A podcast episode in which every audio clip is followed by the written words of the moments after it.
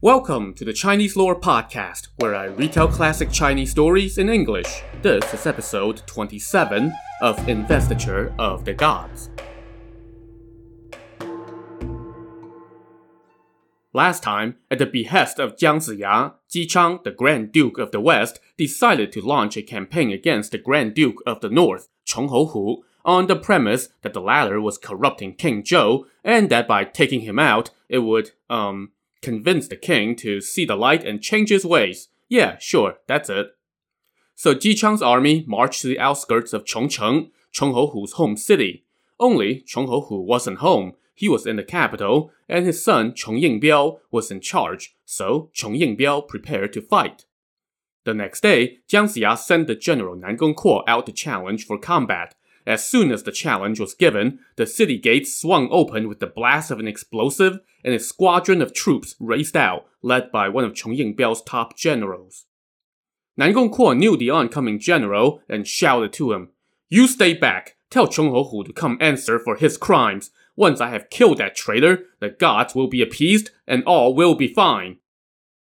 His foe did not appreciate the slight, and so they started trading blows. Before they reached 30 exchanges, Nangong Kuo was getting the upper hand. His foe tried to flee, but could not find an opening to turn tail and run. So, before long, Nangong Kuo's saber found its mark, and the enemy general fell to the ground. Ji Chang's soldiers swarmed in and cut off his head. Inside the city, Chong Yingbiao heard the news of the fight and smacked his desk in anger, yelling, Ji Chang, you rebel! You have betrayed the court and killed its officers. Your crime is immense. I swear I will not stop until I have killed that traitor and avenged my man. The next morning, Chong Yingbiao's army blasted off three explosives in a row and charged out of the city. They marched to the camp of the Zhou Kingdom's army and demanded to speak to Ji Chang and Jiang Ziya. So the two of them led their forces out, flanked by rows of officers. Jiang Ziya rode out to the front and asked to speak with the commander of the city. Chong Yingbiao galloped forth, dressed in golden armor with a red cloak. He said to Jiang Ziya, Who do you think you are that you would dare to encroach on my territory? I am Jiang Ziya, the Prime Minister of the Grand Duke of the West. You and your father have committed numerous wicked deeds. You prey on civilians' property like hungry tigers and hurt people like ravenous wolves. You show no loyalty in misleading the king, and you demonstrate an intent to destroy by harming the good. All across the realm, even little children wish they can eat your flesh. Today, my lord has raised an army in the name of benevolence and honor to rid this region of your evil, to eliminate the wicked, to appease the gods, and to live up to his majesty's trust in bestowing authority upon my lord. Chong Yingbiao shot back. You are just an old geezer living by a stream. How dare you boast? He then turned and asked which of his officers would go capture Jiang Ziya. But just then, Ji Chang rode out to the front and shouted, Chong Yingbiao, don't you act up. Here I come. The sight of Ji Chang filled Chong Yingbiao with rage. He pointed at Ji Chang and cursed. Instead of reflecting on your crimes against the court and changing your ways, you dare to invade my territory. But Ji Chang threw it back in his face. You and your father have committed so many crimes that I don't even need to list them all. Surrender now, and I will take you back to my capital, inform heaven of your misdeeds, and then put you both to death. I will not harm your civilians. Uh, yeah, that's not happening.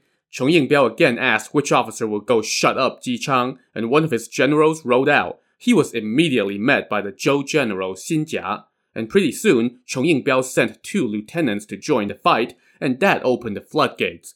Jiang Ziya sent six more generals to charge into the enemy's lines, and they wreaked havoc. The two lieutenants that Chong Yingbiao sent out were both cut down, and his army was crushed and fled back into the city. Licking his wounds, Chong Yingbiao huddled with his officers to discuss what to do next. Seeing how fearsome their enemy was, nobody had any ideas.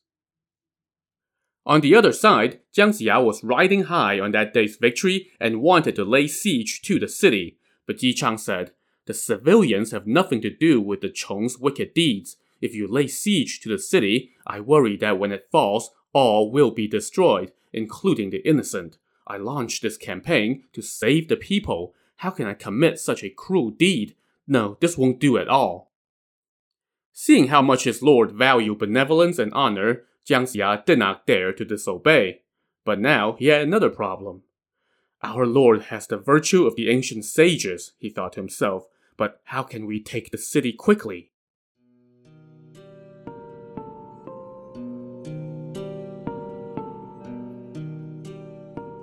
A couple of days passed without further fighting, and then good news arrived for Chong Yingbiao. His uncle, Chong Heihu, or Black Tiger, was approaching the city with 3,000 men. Remember that we met this Black Tiger early in the novel, and he was quite a fearsome warrior who also wielded some Taoist powers, including a magic eagle that he used in battle to take down opposing warriors. So this was some much needed reinforcement. Chong Yingbiao quickly led his officers out of the city to welcome Black Tiger. Uncle, Chong Yingbiao said as he bowed from the saddle, pardon me for not bowing deeply as I am clad in armor. Good nephew, Black Tiger said. I heard that Ji Chang was attacking you, so I have come to help. Chong Yingbiao thanked him profusely, and they entered the city together. After they sat down, Black Tiger asked why Ji Chang was attacking. I don't know why he's attacking us, Chong Yingbiao said. We fought them a couple days ago and suffered a defeat and lost some officers. It's our family's great fortune that you have come to help us. So they feasted that night. The next day, Black Tiger led his army out of the city to seek battle. Jiang Ziya promptly sent General Nangong Kuo out to answer the challenge. Black Tiger, with a face as dark as the bottom of a wok, a long red beard, two golden eyebrows, and a pair of vicious glowing eyes, rode out to the front and shouted, You have recklessly invaded someone else's domain without cause. This is not a campaign befitting a lord. Nangong Kuo retorted, Black Tiger, your brother's wicked deeds are numerous. He has harmed the loyal and good and brutalized the innocent. As the old saying goes, it's everyone's responsibility to rid the world of traitors. And with that, he raised his saber and made for Black Tiger. Black Tiger wielded his axe and they started hacking at each other. After 20 bouts, Nangong Kuo proved to be no match for Black Tiger and fell back. Black Tiger didn't bother chasing him and instead just returned to the city in victory. Inside the city, Black Tiger was greeted by Chong Yingbiao, who watched the action from the command tower. Chong Yingbiao asked him, Uncle, why didn't you release your magic eagle to capture Nangong Kuo? Nephew, you're young and don't understand, Black Tiger explained. Have you not heard that Jiang Ziya was a Taoist disciple on Kunlun Mountain? If I use my magic, he will recognize it and find a way to break it, so why waste it on the first fight? The two then sat down and started discussing how to repel the attack. Black Tiger said, You should send a memorial to the capital to inform the king. I will write to your father and ask him to return so that we may strategize and capture Ji Chang. Chong Yingbiao did as he suggested, and within a few days, the messenger arrived in the Shang capital. He first went to see Chong Hu and presented him with a letter from Black Tiger. It conveyed the situation and implored Chong Hu to return at once. Chong Hu was enraged. He smacked his desk and cursed aloud. Ji Chang, you old scoundrel! You fled in defiance of your lord. You should be executed for that. His Majesty has wanted to attack you on several occasions, but I have tried to hold him back behind the scenes, and now, instead of being grateful, you're bullying me. If I don't kill you, I will not return. And so he quickly donned his court regalia and went to see King Zhou. He told the king, The treacherous Ji Chang refuses to stay within his own territory and has led an army to attack me. His actions are truly wicked. I hope your majesty will grant me justice. Ji Chang committed a severe crime in fleeing from the capital, King Zhou said, and now he dares to attack a top minister? He deserves to die. You may return to your domain first. I will mobilize forces to help you eliminate the traitors. So Chong Hu quickly rounded up an army of 3,000 and left the capital. A few days later, he arrived back at Chongcheng. While his army set up camp a mile outside the city, he was greeted by his son and brother. Chong Hu greeted them happily, and they all rode back to the city together. As soon as they entered the city gates, Black Tiger suddenly pulled out his sword and let out a shout. Before anyone could react, his bodyguards had swarmed in, seized Chong Hu and his son, and tied them up. Good brother, what are you doing? Chong Hu shouted in confusion. Yeah, what's going on here? Well, let's rewind the clock back to that night when Jiang Ziya was pondering how he was supposed to take the city when his lord was refusing to lay siege to the place. Well, an idea came to him. He dispatched the general Nangong Kuo to the city of Caozhou, which was commanded by Black Tiger. Nangong Kuo received a warm welcome from Black Tiger, who asked about the reason for his visit. My lord Ji Chang and my prime minister Jiang Ziya send their respects, Nangong Kuo said. They also asked me to deliver a letter. As he spoke, he presented the letter to Black Tiger and said, Jiang Ziya, Prime Minister of the Kingdom of Zhou, pays his humble respects to your lordship. I have heard it said that as a vassal, one is obligated to lead his lord down the proper path. One must advise his lord honestly, take care of the civilians, and ensure their prosperity so that the land will be at peace he should not pander to the wickedness of the king, cause suffering to the people, or enrich himself in the name of the king. And yet, your brother has done exactly that. He has accumulated a mountain of wicked deeds and is as vicious as a tiger. Both men and gods detest him. Everyone wishes they could eat his flesh and sleep on his skin, and all the nobles have turned their backs on him. Now, my lord has launched a campaign against him with authority bestowed by the king to root out injustice. Yet, I know your lordship is a good man. How can you allow someone from your clan to act so dishonorably? I cannot bear to sit by and watch, so I am sending this letter. If you can capture the traitor and deliver him to our camp, you will wash yourself clean of his crimes and show that you are nothing like him. Otherwise, you will be condemned by all under heaven. When the sacred fires of Kunlun rage, I fear that they will not distinguish between jade and stone. I would feel sorry for you then. If you don't think my advice too foolish, please send me a reply. It would be my great fortune and the people's great fortune. I eagerly await your response. Black Tiger read this letter four or five times, nodded in silence, and thought to himself, Jiang Ziya's words are reasonable. I would rather give offense to my ancestors than give offense to all under heaven and be condemned for all posterity. Even a most filial descendant cannot cover for my brother's actions. I would rather beg my parents for forgiveness when I reach the underworld if it means allowing my clan to survive. All this while, Nangong Kuo was watching him nod and mumble silently to himself, but did not dare to ask why. After a few moments, Black Tiger said, General, I take your Prime Minister's advice to heart. There is no need for a written response. Please go on back first and relay my respects to your Lord and Prime Minister. Let them know that I will personally deliver my brother to their camp to answer for his crimes.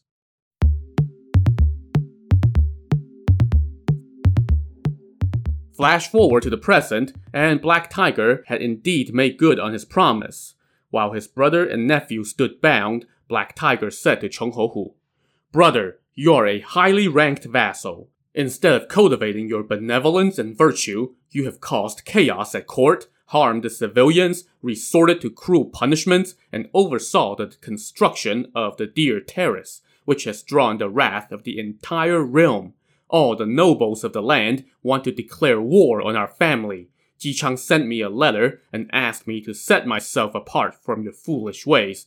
I would rather offend our ancestors than offend the entire realm and extinguish our line. That is why I am delivering you to the Zhou camp. There is nothing else to be said. Chong Hu had no answer to this and merely let out a long sigh.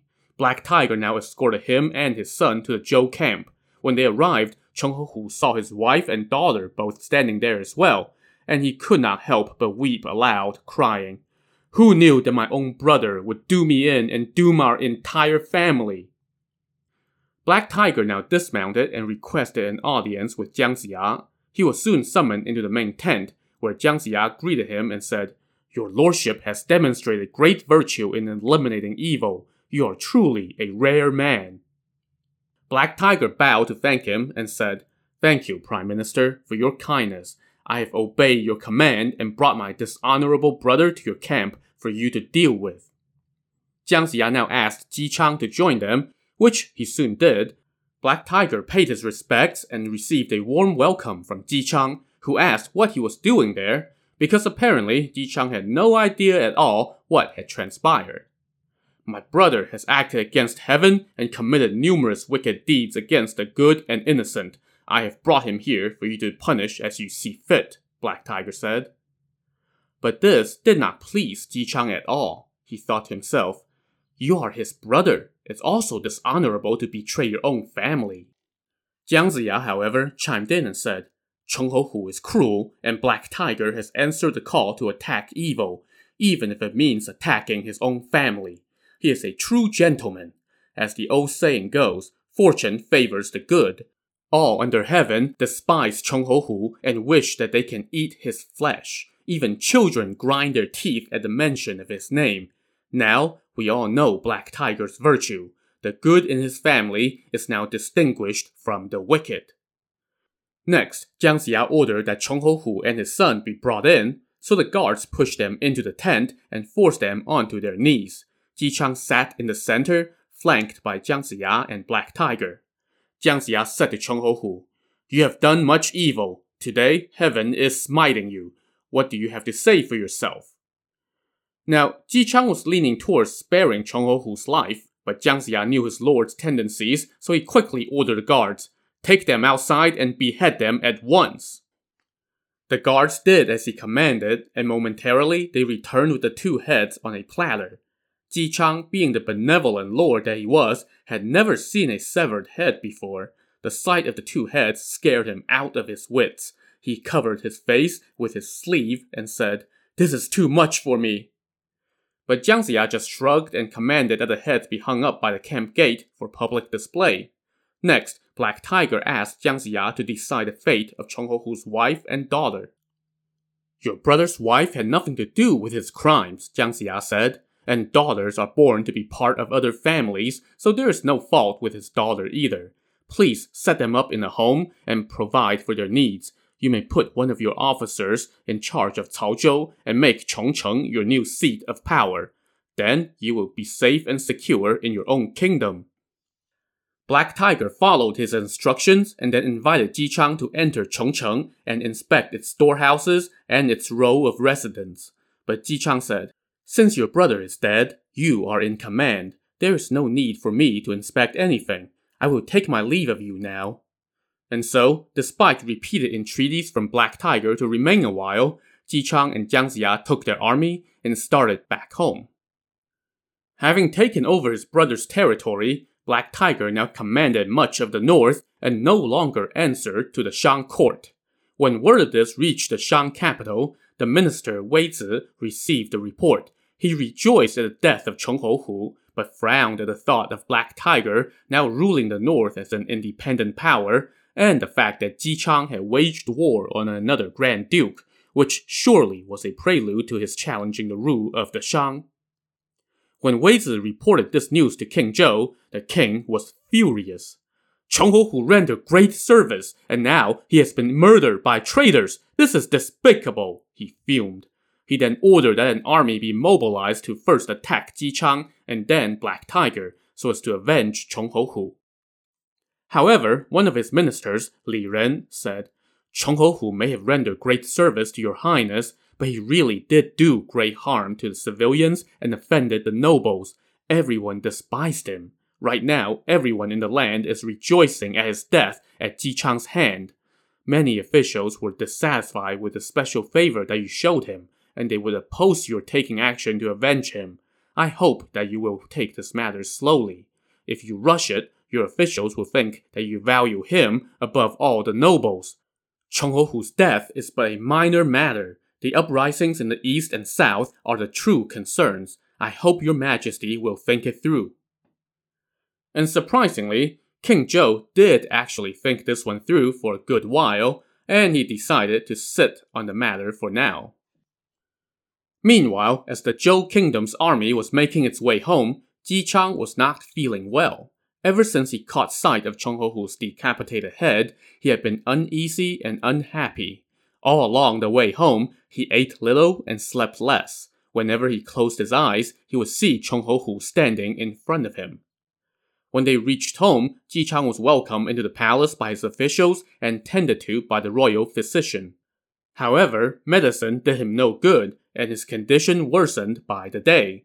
Soon, he was teetering on the brink of death, so he summoned Jiang Ziya to his bedside.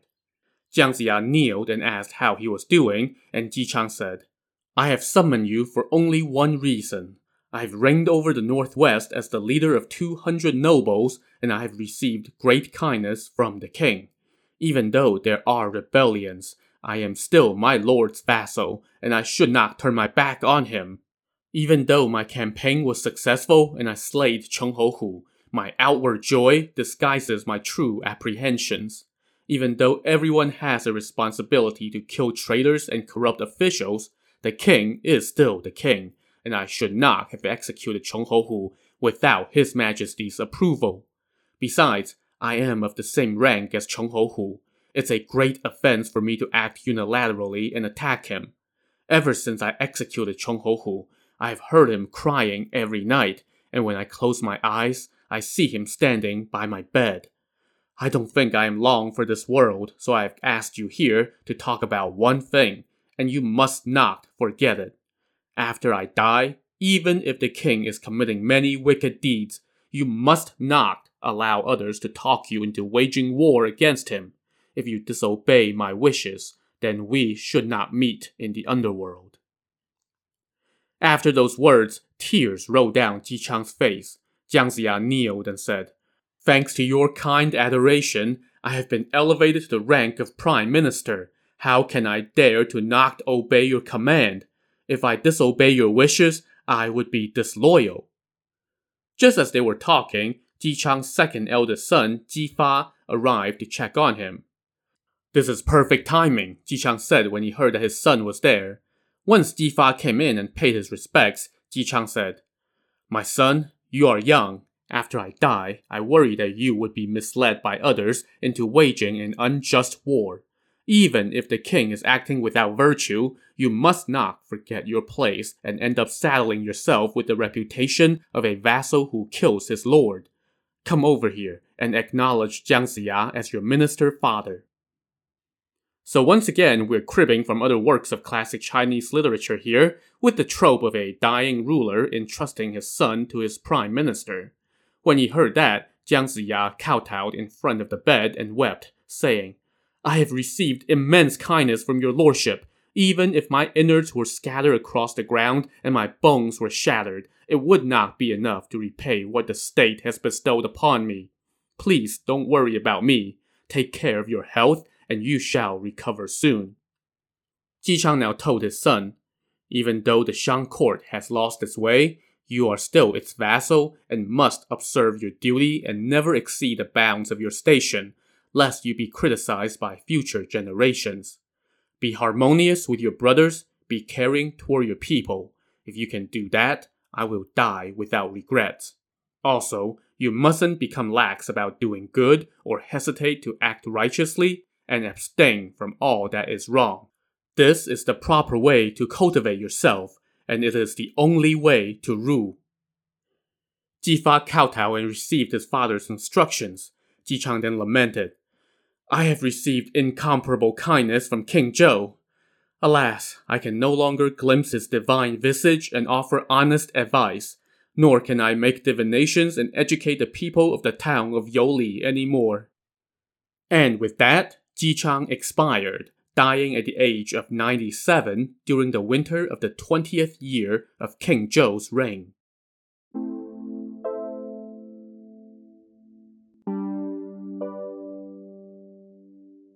All the officials gathered and discussed the issue of succession.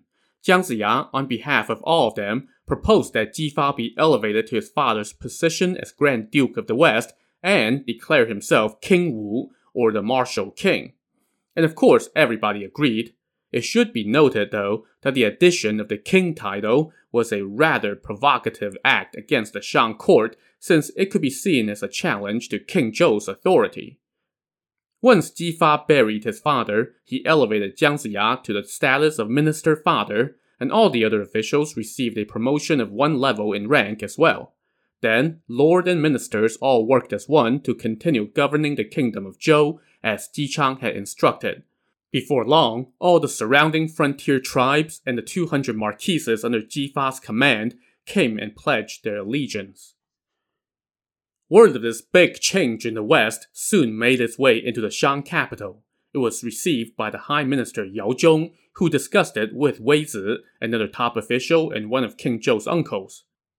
Ji Fa has declared himself the martial king, Yao Zhong said. He obviously harbors grand ambitions and treasonous intentions. We must report this matter to His Majesty. But Wei Zi said, All the nobles of the land have seen how debauched the king is acting, and how he adores the wicked and shuns the loyal, so they are all harboring thoughts of rebellion. Now that Ji Fa has declared himself a king, there will surely be more unrest soon.